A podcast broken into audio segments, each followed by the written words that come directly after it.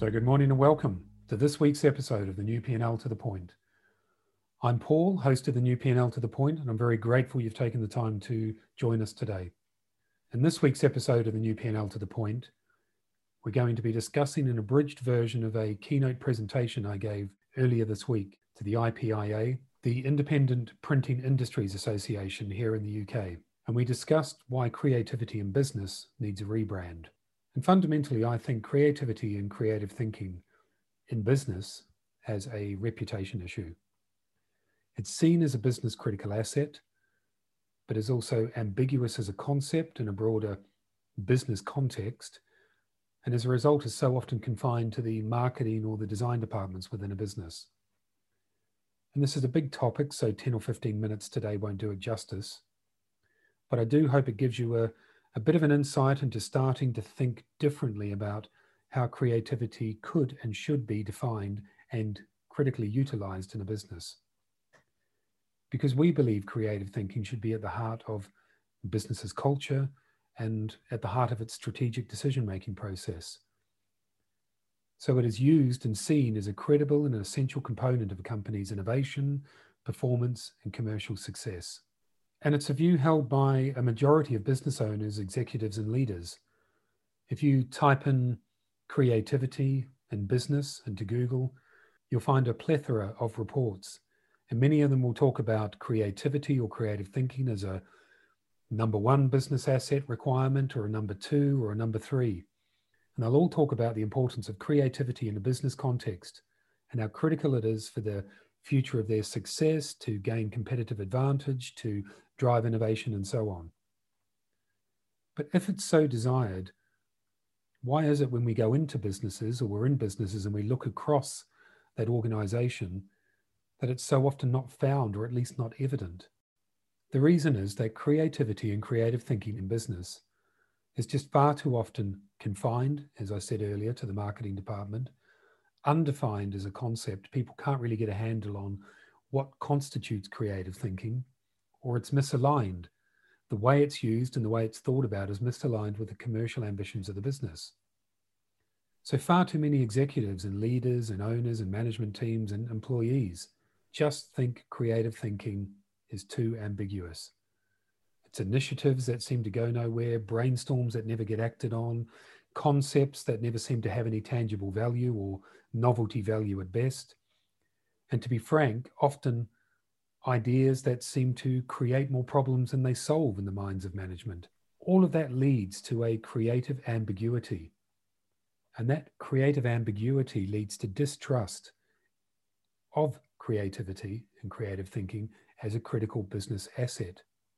And all of that is usually summed up with a sentence from the MD or the CEO or the management team or other employees that goes somewhere along the lines of creativity is for that lot over there in marketing. So, creativity and creative thinking in business needs a rebrand because it's needed, but often not wanted. And it's essential for the success of the business, but the role it can play in that success is not easily understood in a wider business context but it doesn't need to be ambiguous or perceived as flaky or directionless. It's so critical in business, especially now where new thinking as we come out of the pandemic is perhaps needed more than ever. So, to turn creative thinking in business from ambiguous to an asset, we need to get it out of the design and marketing departments and into every artery of the business. Because ultimately, creative thinking at the heart of your business could be your greatest USP your greatest unique selling point. And if you're wondering how that could be or how that might be, it's because no other business anywhere has your management, has your employees, and your heritage.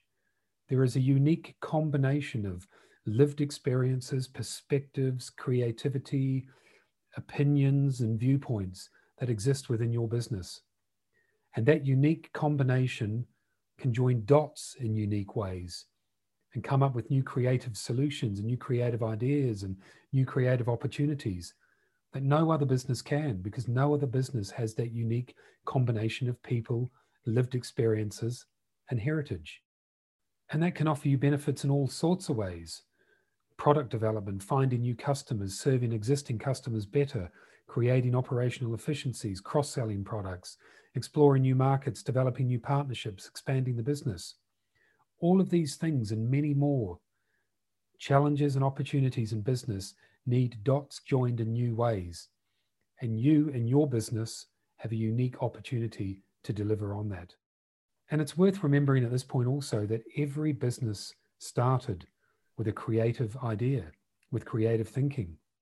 Everyone started a business to do things a little differently, to solve a problem in a new way, to create a new solution, to, to aspire to change an industry in a small or big way.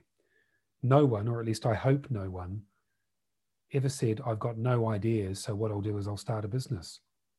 But then somewhere along the way, creativity is smothered and compartmentalized.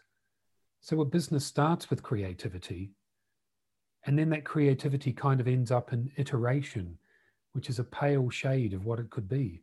And why is this? I think it's for three main reasons.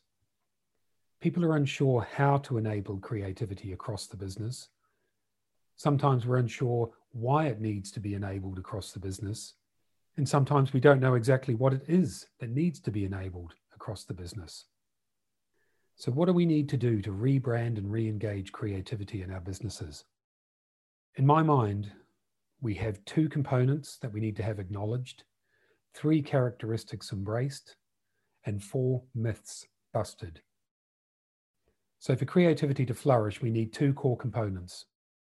We need a cultural environment that is conducive to the free flow of ideas, and we need a robust process, a framework to capture, curate, test, revisit, and deliver those ideas. So, those two core components are the freedom, a cultural environment, and a framework, a process. Because there's a fundamental misconception in business that creativity only works when it's free to dream, so to speak. And that is needed initially for sure. But then you also need a robust process to capture and deliver on it and revisit those ideas to ensure that we can deliver on it, bring it to fruition, make that idea a success. Then there are three characteristics we need. First, we need to reset the expectation of creative thinking in the business, predominantly amongst leadership and management. We need to understand what it is, we need to understand how the creative process works, how it is delivered, and what it needs, what resource and commitment and time it needs to be delivered within the business. Because often the greatest enemy of creativity is misaligned expectation at the outset about what's going to be delivered, how dramatically transformational it's going to be, and how quick that transformation is going to be. Because again, another misconception in business is that if an idea is strong enough, it'll somehow deliver itself. But I use another example in many of the workshops I give. Concrete is strong, but it doesn't mix itself. It needs us to help it mix to form a great foundation, and creativity is the same. The second characteristic we need is responsibility, and we need to have that assigned to someone within the business. Many businesses now appoint chief ideas officers, and I know that's not practical for many businesses, but there may be someone in the business already that can have this assignment who is responsible for the curation, the revisiting, and the driving of these ideas, who acts as a central pivot point, as a reference point to ensure that the idea is delivered on, that we revisit them over time. And then we need a commitment that is absolutely essential.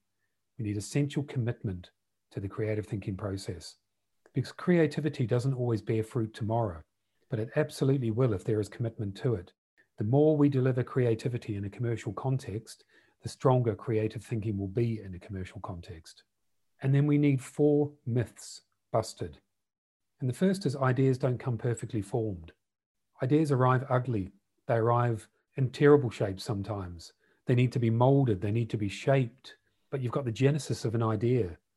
And there's too many perceptions in business around ideas that should land and they should land the way they need to be delivered. Ideas are a lump of clay that need to be shaped.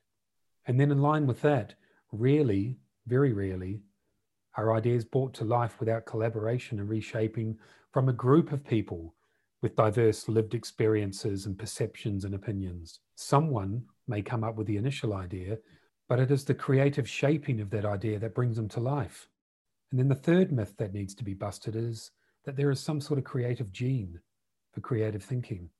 But we're not trying to be Picasso or Rembrandt or Constable in business.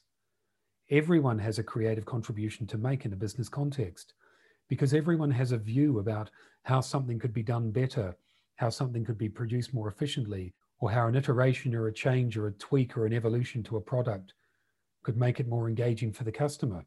And then the fourth myth that needs to be busted, and this is the absolutely most critical myth, I believe, and that is if an idea is not right for right now, it's not right at all. And this is, as I say, one of the worst myths because creativity is everything when it comes to creative concepts and ideas. We need to curate those ideas, and that's where the responsibility assigned comes in that person who has the responsibility of curating those ideas and revisiting them. Because we need to revisit ideas when new opportunities arise, when new people have new perspectives on them, when the market changes, when all sorts of things change the context through which, or the lens through which we first viewed that idea six months, 12 months, two years ago. Ideas have a moment in time, and we need to breathe life into them at that moment in time. And in order to do that, we need to come back and revisit them with fresh eyes and fresh perspectives. Because as I say in my workshops, we need to be fair to the idea. We need to allow it to flourish in its own time. And the only way we can do that is to continually revisit. Because sometimes ideas take time, a lot of time to come to life, because they are waiting for the world to catch up to them. And the new P&L is a great example of that. I came up with the new P&L concept many years ago but it didn't have a vehicle to get it to market at that point. But I kept it, I kept re-looking at it, revisiting it. And finally, the idea of a podcast and the new P&L came together about 18 months ago. But if I hadn't kept that idea at the forefront of my mind and kept revisiting it with many other ideas, then I wouldn't have been able to deliver on that and I wouldn't be speaking to you today. And then finally, at the new P&L, we have a core methodology that we've developed, and it's called the Mantra Principle, and it's an acronym six key core components we believe businesses need to instigate, implement, embed to create a more principled and purpose led business. And the third letter of that acronym is N, and N stands for Nation of Creatives. Because I firmly believe within every business there is a nation of creatives. Employees who will have thoughtful, creative, innovative ideas for your business's strategic, operational, commercial, and logistical arteries and they're just waiting for the opportunity, for the permission, the chance to demonstrate their creativity and their creative solutions. And would be absolutely mad, commercially mad, not to tap into their abilities and tap into their perspectives. But in order to do that, leaders and management teams need to redefine what we think creativity is in business. We need to redefine and rethink how we apply creative thinking in business. And then we need to offer the freedom and deliver the framework creativity needs to flourish. So, creativity needs a rebrand in business. But more importantly, we need to change our perspectives on how we view creativity and creative thinking in business. We don't need to look outside the business for new products, new solutions, new services, new ways of building the business. So many thoughts and solutions and opportunities exist within your management team, within your employees. If you just open up the opportunity for creativity to flourish and give it the framework it needs to survive. Thank you so much for listening to the new P&L to the point today. I hope you've enjoyed it. If you have enjoyed it, please take a moment to rate us or review us. Or if you'd like to get in touch about any of the creative thinking for leaders workshops we deliver, or any of the other broader creativity and leadership workshops we also deliver, please just go to principlesandleadership.com or you can email me directly at paul at principlesandleadership.com. Have a great Friday, and I look forward to speaking to you again next week.